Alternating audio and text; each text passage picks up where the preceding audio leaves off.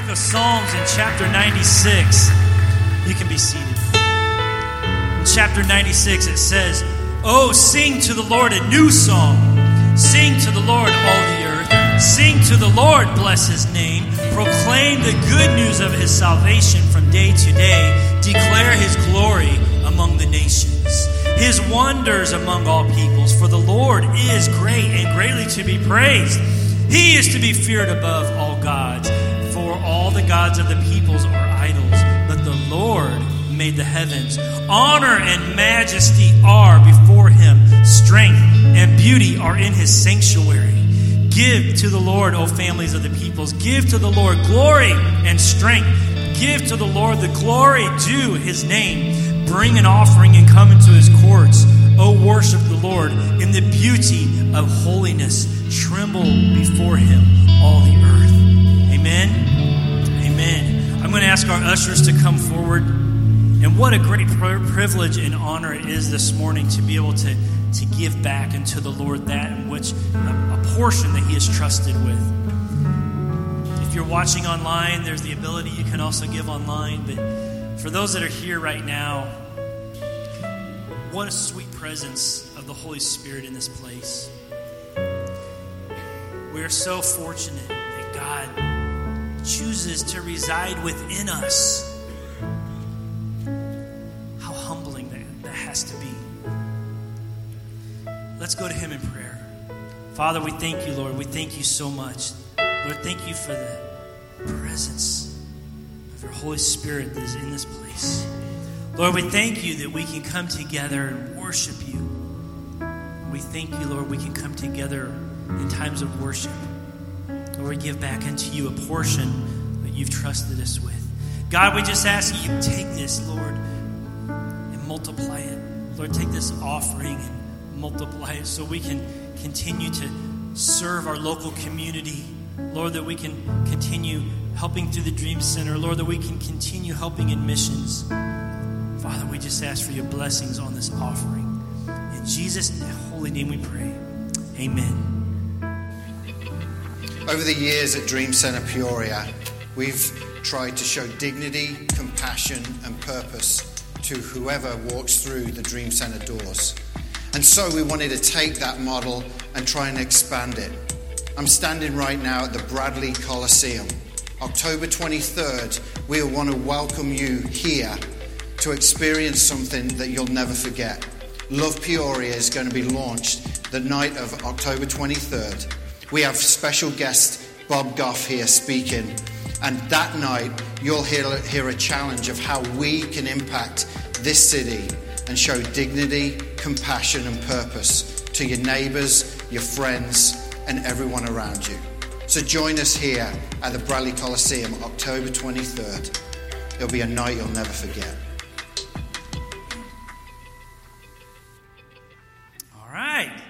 So I have just a couple more announcements for you. So, when is Love Peoria? This Tuesday, right? This Tuesday. And where is it? Bradley Coliseum. That's right. If you come here, the doors will be locked. You'll be like, I can't get in. It's at Bradley Coliseum. So this Tuesday is Love Peoria. If you do not have a ticket yet, you can go to lovepeoria.com and get a ticket. You will be blessed. You will be so glad you went. Then my next announcement is regarding next Sunday.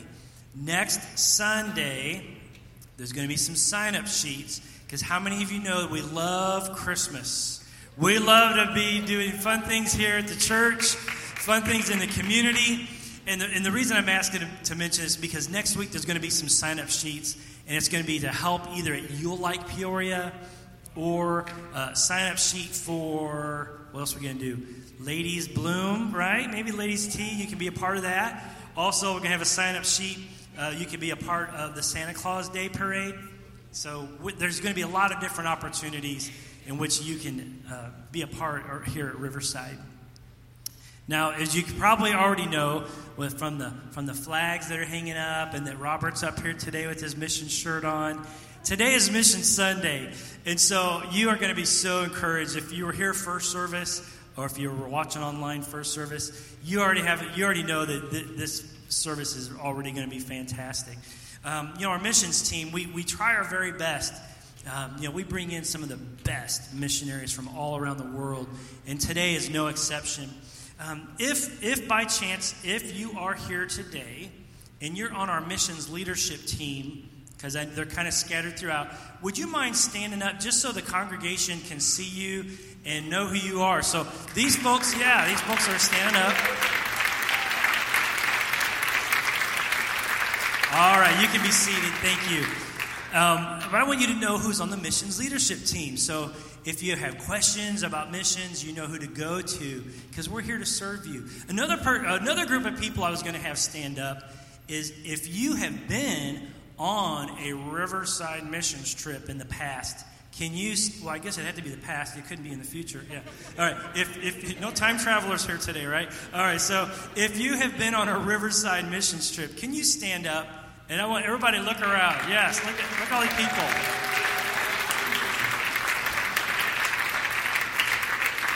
Wonderful. Thank you. Please be seated. Well, I, I, and again, I only wanted to share that because after service, not now, after service, maybe someone in, in, your section you can go and talk to them and learn a little bit about missions or maybe about their missions experience or where they went or what they did and learn a little bit. Now, another thing I was going to mention I know some of you are eyeballing my shirt. You're like, that's a really cool shirt. I wish. You probably woke up this morning and you're like, oh, I can't, I don't have a shirt like that. Well, today might be your lucky day. And here's why we have not very many, and we don't have all sizes. And after service, if we have your size, again, we don't have all sizes, and if we don't run out, because we don't have a whole lot, we have some. We still have some shirts left, so we're uh, at our missions table. Come see us. If we have your size, we will give you a shirt. As long as you promise to wear it. That's all there is to it. That's pretty easy catch, right? All right, so hopefully you can um, get your shirt on the way out. Also, at the table in the lobby, um, if you have ever wanted to get more information about going to Brazil, there's a sign up sheet there. In, in the spring, there's going to be a trip going to Brazil. And so we still have some spots available. You can sign up, and then Ken Palmer will reach out to you and answer all your questions. So the next thing I'm going to do is I'm going to introduce our very guest speaker. And as, as he makes his way up here today, I just want you to know that, you know, years ago I met Ben. Thank you. And, you know, in that exact moment, it was about five years ago, and, and the timing just wasn't quite right where we could really partner with Ben. However, through the years, four and a half, five years now, I've known Ben, and we've you know emailed back and forth, and I've kept in touch with him, and I've I've watched God use him already um, in, in, a place that most of us are like, I don't want to go there because it's hot, and it's hot there, right? It is hot. Uh, or, or places, but we always have excuses. But he went anyway. And so through the years, you know, I learned uh, not long ago that Ben was going to be back here in the U.S., and I learned he was going to be in Illinois at the same time in which we're going to have our mission Sunday. And I thought, wouldn't it be wonderful to invite Ben to come in and share with Riverside about what God is doing in and through him and his family in Indonesia. You don't even know where that's at. Um, I, I, do because I, yeah, I Googled it today. So, all right. So let's give a, a great big welcome, Riverside welcome to Ben Struss.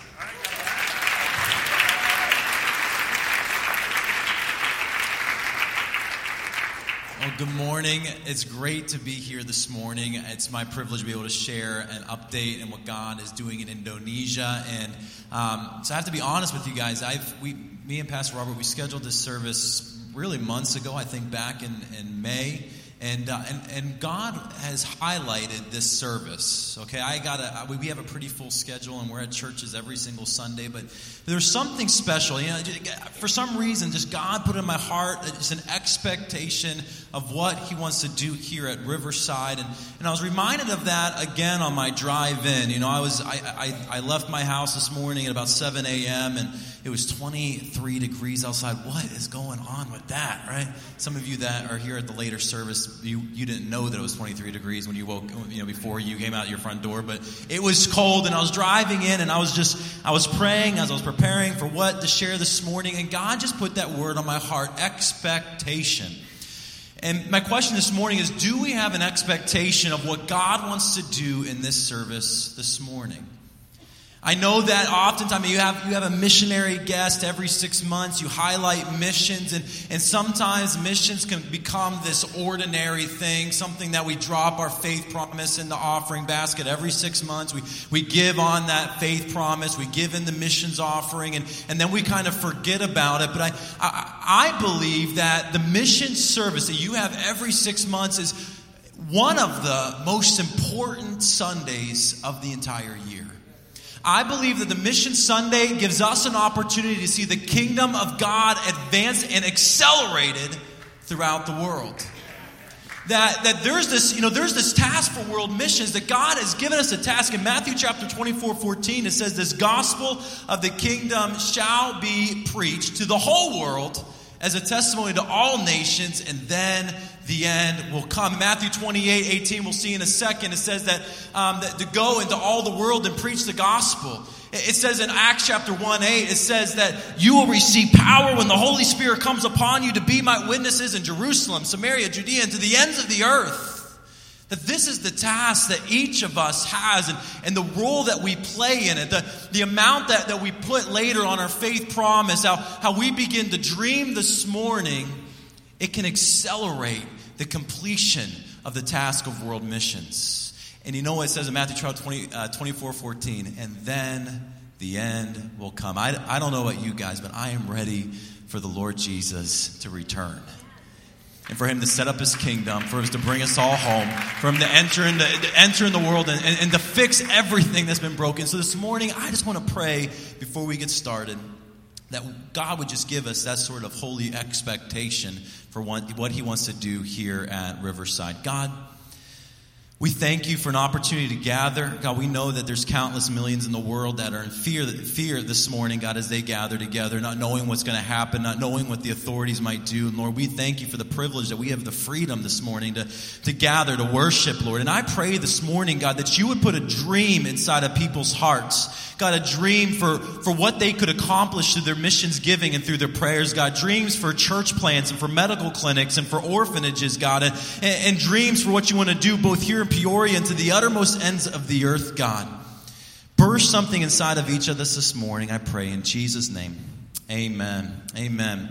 Well, my uh, family could not be here with me this morning. In fact, my wife is at another church, probably speaking right now as I'm speaking. So, unfortunately, you're stuck with me. She's a lot prettier than I am. But here's my family. Uh, my wife, Kathleen, uh, we've been married for um, seven years. And then my son, this is Caleb. Caleb's four and a half and then Levi is two. And so we um, we've been missionaries in the country of Indonesia for four and a half years, and many of us, when I share about Indonesia, don't even know where Indonesia is. Now, I'm sure Robert, he knew Indonesia. He's, he's looked at it before, but he was trying to get a refresher this morning, you know, on his Google Maps. Where exactly, where exactly is So I, some of you right now may be on your phone looking, where is this country? Well, Indonesia is actually the fourth largest nation in the world, okay? All of us, of course, have heard about China, India, and the United States, but number four in population with a quarter of a billion people is the country of Indonesia. It has 17,000 islands that spread from India down to Australia, and on these islands are literally hundreds of unique ethnic groups that speak over 300 different languages and probably the thing that's most shocking to people is Indonesia is actually the largest Muslim majority country in the world. There, there are actually more Muslims in Indonesia than the entire Middle East combined. And so this is where our family moved to four and a half years ago. And I'll never forget the day. Okay, I was uh, 25 years old at the time. Um, been married for about two and a half years, and, and I had a, a six month old baby, and we were getting ready for the adventure of our life. We showed up to Chicago O'Hare International Airport. We were loaded down. We had about 12 pieces of luggage. We had car seat, pack and play, the stroller. I mean, you can imagine, right? If you're taking a day trip to Chicago and you're a young family, like you pack up your entire, you know, trunk of your car. So imagine now you're flying to Indonesia. My mom and my dad were there, okay? And, and my mom can get kind of emotional. And so my mom's standing there, she's crying, and, and, and, I, and my dad's trying to hold it together. And I go over to console my mom. I'm, i go over and give her a hug. I'm like, Mom, don't. It's okay. We'll, we'll, you know, we'll be back in a, in a couple years. And, and she's crying, and she says to me, Ben, it's okay if you and Kathleen go. Just don't take the baby. Thanks, Mom.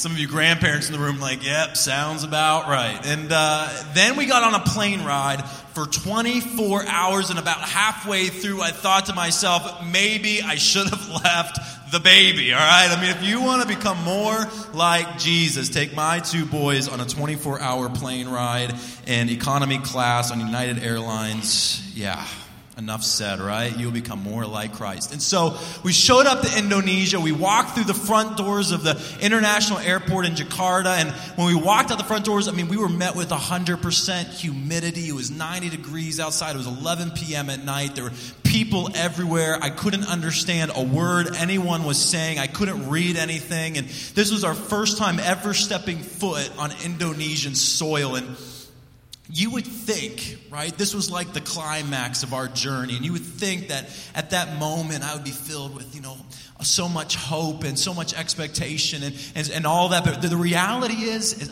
at that moment, I remember feeling so small and, and so insignificant. The voice of fear and doubt and, and the voice of discouragement started ringing in my ears, and I thought to myself, what did I just do? I mean, did we hear from God? Is this where God really wants us to do? And really those feelings they continued on for about six months to a year and shortly after arriving in indonesia my mentor he, uh, he we, we stayed with him for about two weeks and after two weeks he thought we were ready to uh, you know to, to launch out on our own. And so he drove us two and a half hours uh, to a small indonesian village and he said to us you have the task of learning the culture and the language and he patted us on the back and said, Good luck. And he went back home, all right? And so we're there in this Indonesian village, and um, we moved into this house. And anytime you move into a new house, like you're getting used to the sounds and you're getting used to like how things work. And, you know, for us, honestly, I don't even know if I knew where I was on the map. And so we move into this house. I, it, was, it was nighttime, and, and there's lizards crawling on the wall, and there's cockroaches, and it had this, this musty, moldy smell, like the house hadn't been lived in for, you know, maybe six months to a year. There's kind of like mold growing and stuff. And, and I remember my wife that night, it was about 5 o'clock p.m., she was giving our son Caleb a bath. And she's in the bathroom, and she turns on the faucet. All of a sudden, I hear this screeching scream, and, and I run in to see a scorpion that came out of the, the drain of the bathroom, was running across the floor. And, and then we put our son Caleb to bed, and we thought, okay, finally we can kind of relax. All right, we go out to our living room, we're sitting on two of the sofas, and and all of a sudden, we start seeing these ants that were like crawling all over the floor. And there wasn't just a few of them, there were literally hundreds of ants, big black carpenter ants that were kind of like these psycho ants that were kind of going all over the place, every which direction. I had no idea where they were coming from. And, and, and so then we went to our bedroom, and the next morning we woke up to hundreds of ants dead all across our living room floor, all across our kitchen, and we would sweep them up. And, and this went on really for a week and a half until I did what any good millennial missionary would do. I Googled, how do I kill these ants? And so I armed myself with a can of Raid and I went around every corner of the house till finally I found two ant nests in our kitchen. And I kid you not, for an hour and a half straight, ants came out of these ant nests, uh, thousands of them. But the first accomplishment in Indonesia was conquering the ants. So don't despise small beginnings. Now the ants have moved back in, and my kids play with them, and they you know make moats and water, drown them in water. They burn them with their little magnifying glass, what boys do, and. But in that moment, I remember like thinking to myself, this is what every day of my life is going to be like for the next four and a half years. I, I thought this is this is what I signed up for. That the, the challenges, the adversity. This is kind of, I tell this story because one, it's funny, but two is I believe that a lot of times most of us can maybe find ourselves in the story of the ants. At, at times in our lives when we face adversity and challenges, there's times in our life when we're when we're on journey with God and, and God's given us a mission, but then we face challenges and adversity and it causes us to want to give up. It causes us to want to throw in the towel. It causes us to want to give up on our marriages, on our kids, on our families, on our jobs, on our schoolwork, or, or whatever. And it's in those moments of challenge and adversity that what I've found keeps our family going is our mission. That mission is all about why you're here. And whenever you understand that God has you here for a purpose, whether you're facing challenges or you're facing great prosperity, there's something about that that keeps you moving. Now, as I've been back in the United States over the last six months, um, I've just been amazed at how quickly our culture has changed and how quickly the culture has progressed to a point um, that sitting in your seats, right, as, as, as people that are, are living on this mission field, you're living in an incredibly challenging time. A time where your faith is being challenged. A time where your, where your morals and your conscience is being challenged. A time where whenever you stand up and you speak for Christ, it's, it's not just rejected, but it's almost scorned. It's, it's almost like you're, you're being ostracized to, the, you know, to, to this fringe of society and told that you can't even believe these things anymore. You're not a normal person, all these things. And, and I believe that this generation, you have to have a strong sense of mission. Otherwise, you'll just give up. You'll say, What's it worth? I'm, I'm just going to throw in the towel. And, and so I feel like it's incredibly important for us to have that inside of us, knowing that God's called each of you to this mission field. And when you want to give up, remind yourself of that, of, of that call and of those promises. For us in Indonesia, over after about six months, I began asking God, what's, what's the mission for our family specifically in Indonesia? And what God began to speak to me is that we're called to help people along their spiritual journey of moving from where they are to where God wants them to be. Now, of course, in, in many ways, this is uh, a mission I believe we could all get behind, right? That we're all called to that. Um, I want to quickly read a, a, verse of scripture from Matthew chapter 28. Of course, we know in Matthew chapter 28, these are the last words of Jesus before he ascends into heaven. Essentially, what Jesus is doing in Matthew chapter 28, 18 to 20, is he's handing the baton and the mission and the vision to the disciples. And let's read it together. It says, And Jesus came and said to them, all authority in heaven and on earth has been given to me. Go therefore make disciples of all nations, baptizing them in the name of the Father, the Son, and the Holy Spirit. Teach them to observe all that I have commanded you. And behold, I am with you always, even to the end of the age. So, what Jesus is telling the disciples is, I want you to go out and rescue the lost. I, I want you to baptize people. I, I want you to, to go out and, and, and show them who God is. I, I want you to teach them everything I've commanded you. Help them in their spiritual journey to grow and discover purpose. And, and ultimately, I want you to go out into the world and make the greatest impact this world has ever seen. Essentially, what Jesus is telling them is, I want you to help lead people from where they are to where God wants them to be. And for us in Indonesia, the first way we do this is by helping people to know God. Probably the most basic thing we do as missionaries is bringing Jesus to people. One of the things that moved our family, people ask all the time, why did you go to Indonesia? It's because I wanted to be somewhere where the gospel had never been preached. Um, one concept that's really gripped our hearts in Indonesia more than anything else is what I call never reached people groups. Never reached people groups. And some of you are like, what exactly is that? In Indonesia, we have literally hundreds of distinct ethnic groups. They have a common culture, customs, language, and they live in a single geographical area. In our case, that's usually an island. And 227 of these people groups or ethnic groups are totally unreached. And they've never, I say the word never reached because they've never heard the gospel.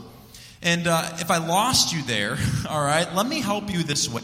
I often like to make a distinction between the lost and the unreached. We all understand what a lost person is somebody that, that doesn't know Jesus yet. Somebody that hasn't made a commitment to following him. All of us know lost people. We have lost friends, lost family members, lost people we see at school, uh, we go to we work with, we see at the grocery store, but all of these lost people have something in common.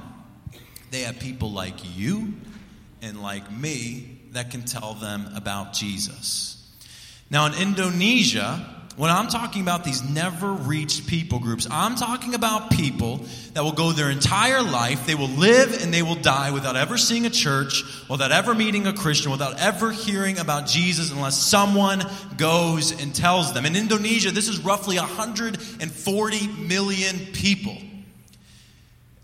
To illustrate this, every year our family tries to take a mission trip. And I know how that sounds. It's kind of ironic, right? Like you're missionaries taking a mission trip. But um, we try to take a mission trip. And uh, one year, about two years ago, I was a part of a team that went to the Maluku Islands in Indonesia. And to get there, um, we left our city in, in uh, our city. We took an eight-hour flight to the island of Ambon.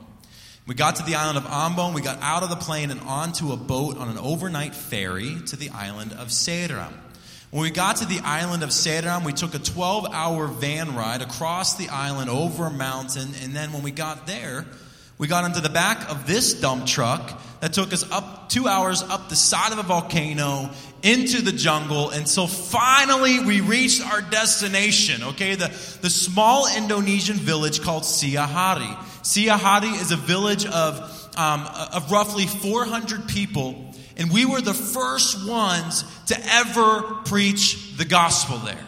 These people had never heard about Jesus. They, that we were the first one after, you know, maybe sometimes you wonder, after 2,000 years, how could there still be people like this? After 2,000 years of, of gospel proclamation, of churches being planted, of, uh, of televised Christianity, of radio programs, of the technology like the internet, how could there still be villages like Siahari? Some people are unreached simply because they're difficult and hard to get to. When we went there and we preached the gospel, many gave their lives to Christ. I can report today that there's been a church that's been established, there's been a school that's been built, there's been solar panels that have been installed, there's been water that's been brought in, that God has done an incredible thing. These people are unreached. They're not unreached because they don't want Jesus. They're unreached because no one's ever gone to tell them. You know, whenever we left that village, they weren't asking for us to, to, dig a well. They weren't asking us to build something. You know what they were asking for? They were saying, send us someone that can tell us more about Jesus. If you've ever wondered, you know, why do we do the faith promise? It's because we need to continue sending laborers to go proclaim the gospel in the mission field. We help people along their spiritual journey. Number one, to know God. Number two is helping people to discover their purpose. It's incredible whenever people understand their design, their gifts, talents, how God, their spiritual gifts, it begins to reveal their destiny, what God has called them to do. And, and our, um, about a year and a half ago, our family made a major life transition. We were, uh, for about two years in Indonesia, we were working with a veteran missionary doing campus ministry. We, got, we saw God do incredible things. We had many Bible studies with Muslim uh, young people. We saw many people baptized. But after two years, we were being launched out out with the goal of planting a church.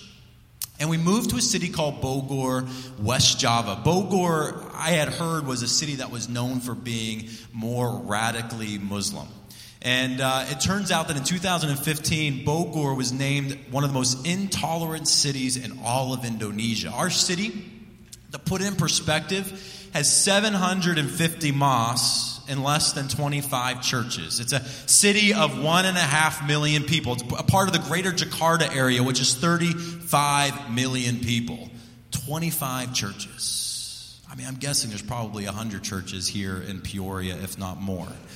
And so we moved there and we wanted to plant a church and we didn't know exactly where to start. I'd never gone through like a church planters boot camp or, or, or took, you know, a class on how to plant a church. But we thought we we, we've got to start somewhere. And so we thought, for let's begin with a Bible study. If we could gather you know, 10, 15 people. It'll be a huge win. This could begin sort of our launch team. And, and so we began uh, putting out invitations. We were inviting everybody we knew, everybody we met. We were putting invitations out on Facebook, Instagram, and finally showed up. We had, had a meeting on Sunday afternoon at 3 p.m.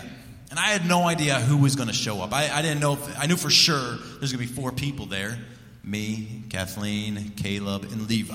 All right? It's like at least there's going to be four of us. That day, we had 60 people show up, the small group. I mean, there were people all over our house. They were they were like upstairs, downstairs. They were using my kids' bedrooms. They were in my bedroom. They were like in the on our front porch. We had we had all these people, kids running around everywhere. That night we had five small groups that we started. And I remember when everybody left and I was looking around our house. The first thing I noticed is our house was a disaster, right? But after that, I turned to my wife and I said, honey, we accidentally planted a church. It's been incredible to see what God has done in such a short amount of time. If you, if you want to know, like, what's, what's the secret? How, how did they have that kind of success? The secret is we're starting a church where there is nobody else.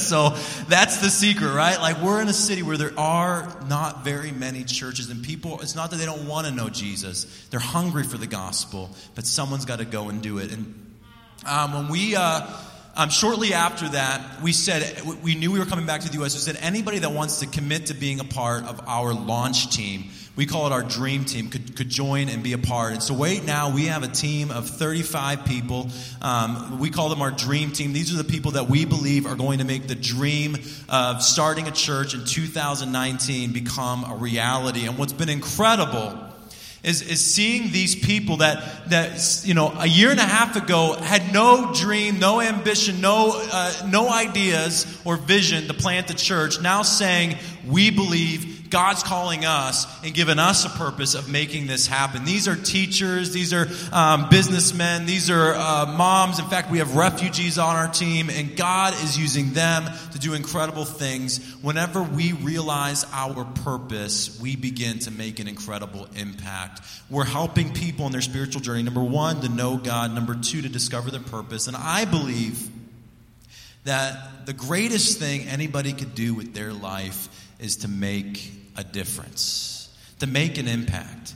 There's lots of things we can aspire to in our life. We can have, we can start businesses. We can make lots of money. We can um, we can travel the world. But really, I believe the thing that brings the most joy and fulfillment is whenever we dream beyond ourselves and we say, "I'm going to be a part of advancing the kingdom." And I believe that the way that we're going to do this in our city is by planting a church. I believe the church is the hope of the world, and that when we plant the church, it's going to make a difference. When we uh, moved to our city, we took a couple vision trips first. And when we went, we were just praying over the city and asking God if this is where He would have us serve for the next 25 to 30 years. All right, it's a big commitment, right? That's what we're thinking. And so we're praying over the city. And I remember as we were praying, our family sat down to dinner one night at around 5 p.m and all of a sudden I heard this sound go out across the city.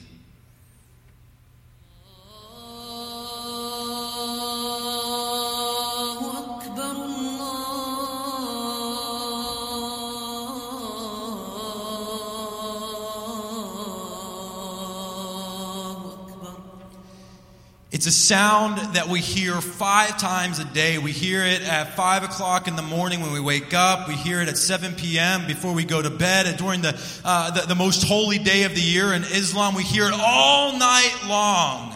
But at that moment, something happened inside of my spirit. And, and I had this realization at that moment, there were literally millions of people in our city bowing their knee to a false God of a false religion, a God that can't hear them and can't answer them. And, and, and I don't know about you, but I believe what the scriptures say. And in Indonesian, it goes like this. It says, Aku akan mendirikan gerejaku kuasa tidak akan mengalahkan gerejaku itu. I will build my church, and the gates of hell will not prevail against it. That we believe. That as the church is established, that the church is going to push back the demonic forces in our city, that we're going to see people saved and won to Jesus. We're going to see people set free from their sin, from their addictions, from family and generational curses. We're going to see people discovering their purpose, and ultimately, we're going to see God use the church to make an incredible difference. Amen. I often put it this way imagine for a moment that you were to take Riverside Community Church and you were to uproot it from Peoria, Illinois, and you were to place it anywhere in Southeast Asia. You were to take it and put it in Ho Chi Minh City, Vietnam, or you were to take it and put it in Seoul, South Korea, Bangkok, Thailand, or imagine you were to take this church and you were to place it in Bogor, West Java, Indonesia. How many know that this church would make an incredible difference. It's because the church is the hope of the world, and, and what our family is, is your hand extended in Bogor. And so this morning, I told you all about what we do as missionaries. And now we come to the question about how can you engage in world missions? And of course, God may be calling some of you to go. But I realize that as I travel, the majority of you, uh, God has called to plant yourself right here where you're at and to make a difference here. But that doesn't, that, that doesn't mean that we're not supposed to engage in missions all around the world. And I believe one of the most practical ways that we can engage in missions is through giving. And this morning, during your, your missions emphasis Sunday, of course, in a moment, you'll take up an offering, and, and 100% of what you give is going to plan a church in Bogor this morning. Uh, we're raising $85,000 to launch a church in 2019 when we return to Indonesia. And that, what you give, is going to make an incredible impact. But second, probably one of the most practical things you can do to see the gospel advance is right here, and their missions, faith, promise. Now, I wanted to talk just briefly about this, um, and then we're going to pray. But the missions faith promise, God has been, just this week, has been challenging my heart on what, what significance does this hold? And in fact, on, on, on Wednesday night, I, I, was on a plane ride coming home from uh, Fort Myers, Florida. And the pastor of, of the church in Fort Myers, he's, he's, a, he's a pretty well known pastor. His name's Pastor Dan Betzer. He gave me a book. And he said that if you'll read this, you'll be blessed. And I said, okay. I'll, I'll, anytime he's 80 years old, so I'm like, I'll listen to you. All right. I'll, it has a blessed church. So I began to read it. And I realized something that, that everything I was going to share to you this morning about regarding this faith promise, I had to basically throw out the window. And here's why. Oftentimes we look at this as being a pledge. Now, there's a big difference between a pledge offering and a faith promise offering. Now, this is important. Some of you are thinking that you're just talking semantics. It's not really that important. This is extremely important because a faith, a, a, a, a pledge offering, it makes you responsible. It says, okay, I'm going to look at my budget. I'm going to look at my finances. I'm going to look at what's my end of the year bonus. Maybe what's, what's the, you know, you know, my, my projection for 2019 and you say, based on those numbers, I can do X amount. And to some degree, you know, that, that's great budgeting, but a faith promise requires faith. And it has little to nothing to do with you and everything to do with a belief that God is mighty, that He's all powerful, and that He can provide whatever. And by faith, you're saying, God, what do you want to do through me? Use me as a conduit to seeing the gospel advanced all across the world. I thought Pastor Dan Betzer in his book, he, he said it well. He said that if you write down on your um, faith promise something and after the service you drop it in the offering basket and, and you feel pretty good about it, you're like, yeah, I, I can handle that, then it probably wasn't a faith promise. Like a faith promise should be something that, that causes us to feel uncomfortable. It should be something that causes us to stay up tonight and say, Oh, Lord, what did I do? I, I got to pray more. I, I got to believe more. I, have got to stretch more. I, sometimes I was sitting here right before service and, and we were doing worship, and it, what a fantastic time of worship. But I felt the Lord put this word in my heart. And He said this that He wants to birth an Isaac dream inside of you. And you're like, what in the world does that mean? All right. Sarah, She was like 90 years old. And all of a sudden, God spoke to Sarah and said, You're going to have a son, and you're going to name him Isaac. And you know what happened? She had this actual laugh out loud moment where she began to laugh because she knew what God had birthed inside of her, what God had told her, this dream, was absolutely impossible. That's the kind of thing that God wants to do this morning. That God wants to birth something inside of you that maybe in the natural you say, There's no way. There's no way I could stretch that much. There's no way I could give that much. But God's going to put that inside of you a dream to say, I want to plant churches. I, I want to build schools. I, I want to be a part of something bigger than myself. This, uh, the, this I'll be closing in minutes here, but this past week, God has just really been. Um, uh, I think because of this morning, really been bothering me. I, I, really believe that sometimes whenever you have to challenge people, God's like, I got to do first.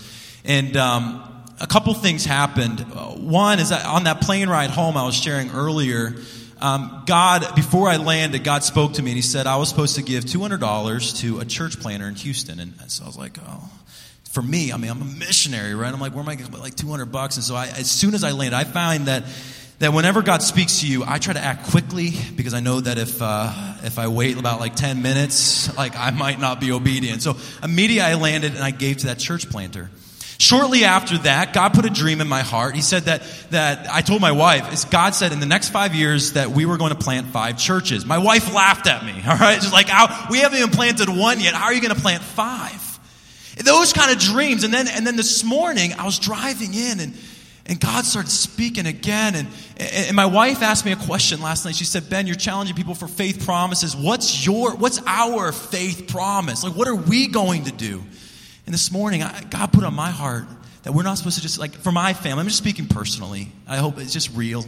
God put on my heart to give uh, not just $200 to this church planter in Houston, but $1,000. Now, I don't have $1,000 laying around, right? Like, I, I'm trying to plant the church. I'm trying to raise $85,000, but when God puts it inside of you, it has nothing to do with you, and you're just, all I am is a conduit of what God wants to do through me, that I'm going to believe, okay, God, I don't know where this money's going to come from, but God, I want to see that miracle. A lot of us in this room maybe are waiting for God to do a miracle through you, saying, God, I'm waiting for your provision. I'm waiting till my budget gets in line. I'm, I'm waiting for that next big break. I'm, I'm waiting for, you know, my, my, business to take off. And God's saying that, man, I've entrusted you with something right now. Are you going to be faithful? And so I share that with you this morning, and I just want to pray that God would really challenge our hearts. I believe that God has incredible things in store for Riverside Community Church looking forward.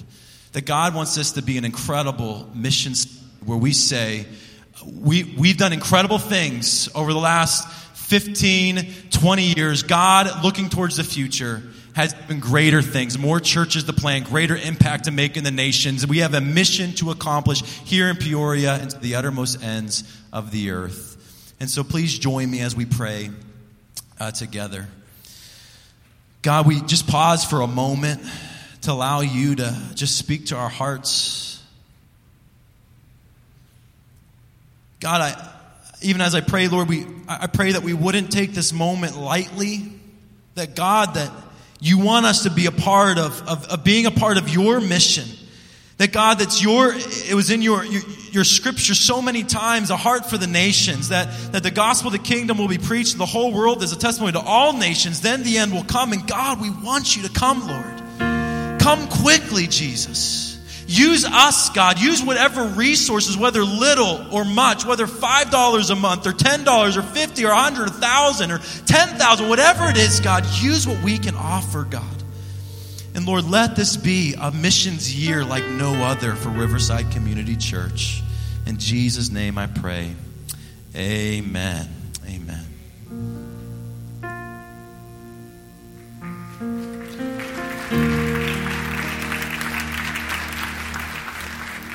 Praise God. Praise God. you know, I said in first service and I say it again, you know,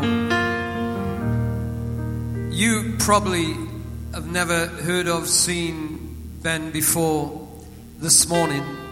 But let me say to young people, middle aged people, old people like me, you know, there are moments when God sends someone into this church and, and you realize that you have a formidable servant of God standing right on this pulpit.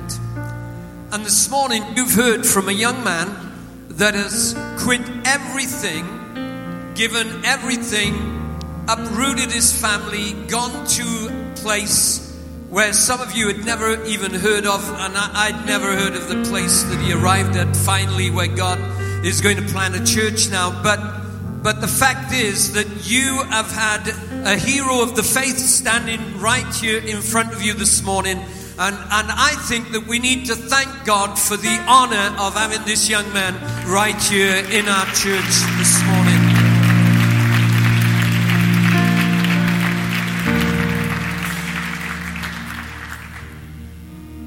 You see, friends, we have from day one of Riverside believed that God wanted us to be a mission, not just a missions minded church, but that we would be a mission. In other words, that Riverside would be a mission to Peoria. That we would, as we belong to this church, realize that we're all called to be missionaries to Peoria. And, that, and that God also was wanting us to see that His mission field is the whole world and that He would guide us and direct us so that we not only make a difference in Peoria, but that we make a difference around the world.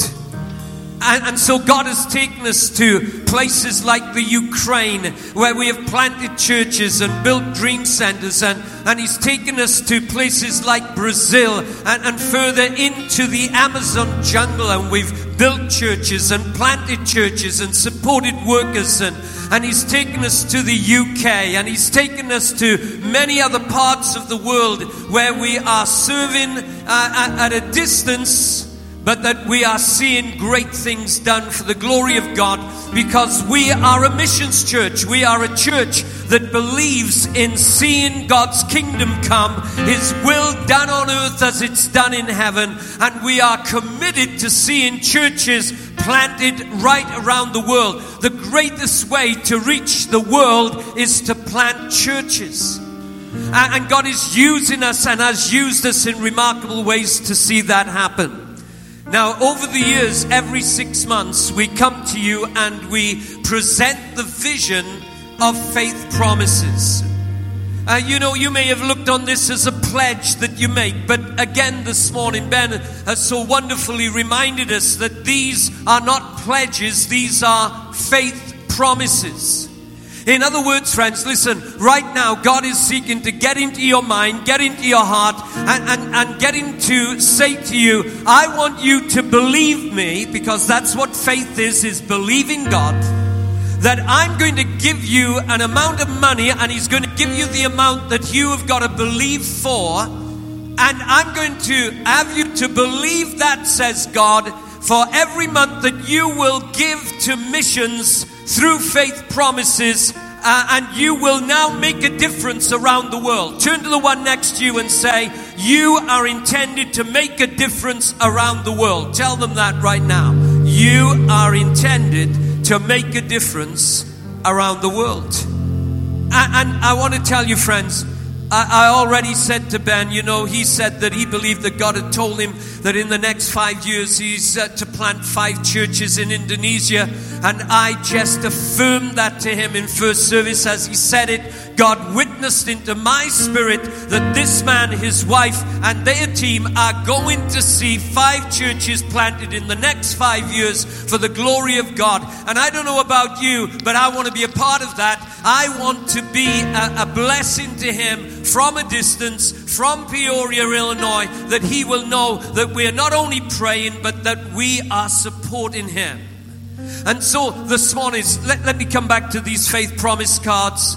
You are saying over the next six months, I'm going to believe that God is going to give me over and above my normal giving to Riverside, to God in tithes and offerings, that I'm going to believe God is going to give me this amount of money, and God's going to give you the amount to believe for. And, and, uh, get ready because He may shock you.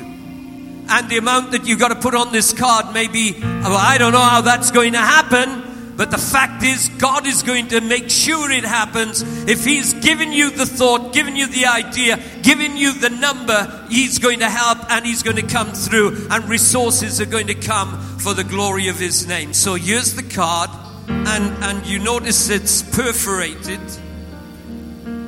because you tear off the bottom part. And, and on that, you write, By faith I have committed to giving, and you write in there the monthly amount that you are wanting to give. It may be weekly or monthly, it says on there. I believe God has given me this amount that I'm going to believe for. And this small card you put in your Bible or on your refrigerator, whichever one you use the most, all right? Your Bible or your refrigerator. Okay, for many of you, it'll be the refrigerator. But it's to remind you, I'm believing God for that amount of money every week or every month. I am believing God that He's going to give me this amount of money either monthly or weekly. And you keep that smaller card, and the other card, the bigger card, you fill it in with the same information, you sign it, and uh, you give your name and phone number and email. We're not going to be chasing you down for this, but we need to have that information. Uh, and you put that into the bucket, the offering bucket that's going to come round in a moment. Now, if you're watching online right now, you're able to fill this card in by going to the give button on your screen Mm. and and you will be able to fill a card like this in online all right? So if you're watching online please be a part of this and, and now begin to say i'm going to believe god that i'm going to make a difference that god is going to funnel money through me into his kingdom. And i believe that he's told you the amount that you are to put on this card. Now here's the other thing that we're going to do and we'll soon be out of here but you know, this morning we've uh, heard an incredible vision. We've heard from a man of God who has laid his life on the line. A man of God who, together with his lovely wife and their two children, are saying, no matter what the cost is, no matter what it's going to mean, we are going to serve Jesus until he comes back. And if it means going to Indonesia, we're on our way to Indonesia. And he is looking to go back there. I want us to take a huge offering this morning that is going to bless him and going to send him out to do this amazing work in Indonesia.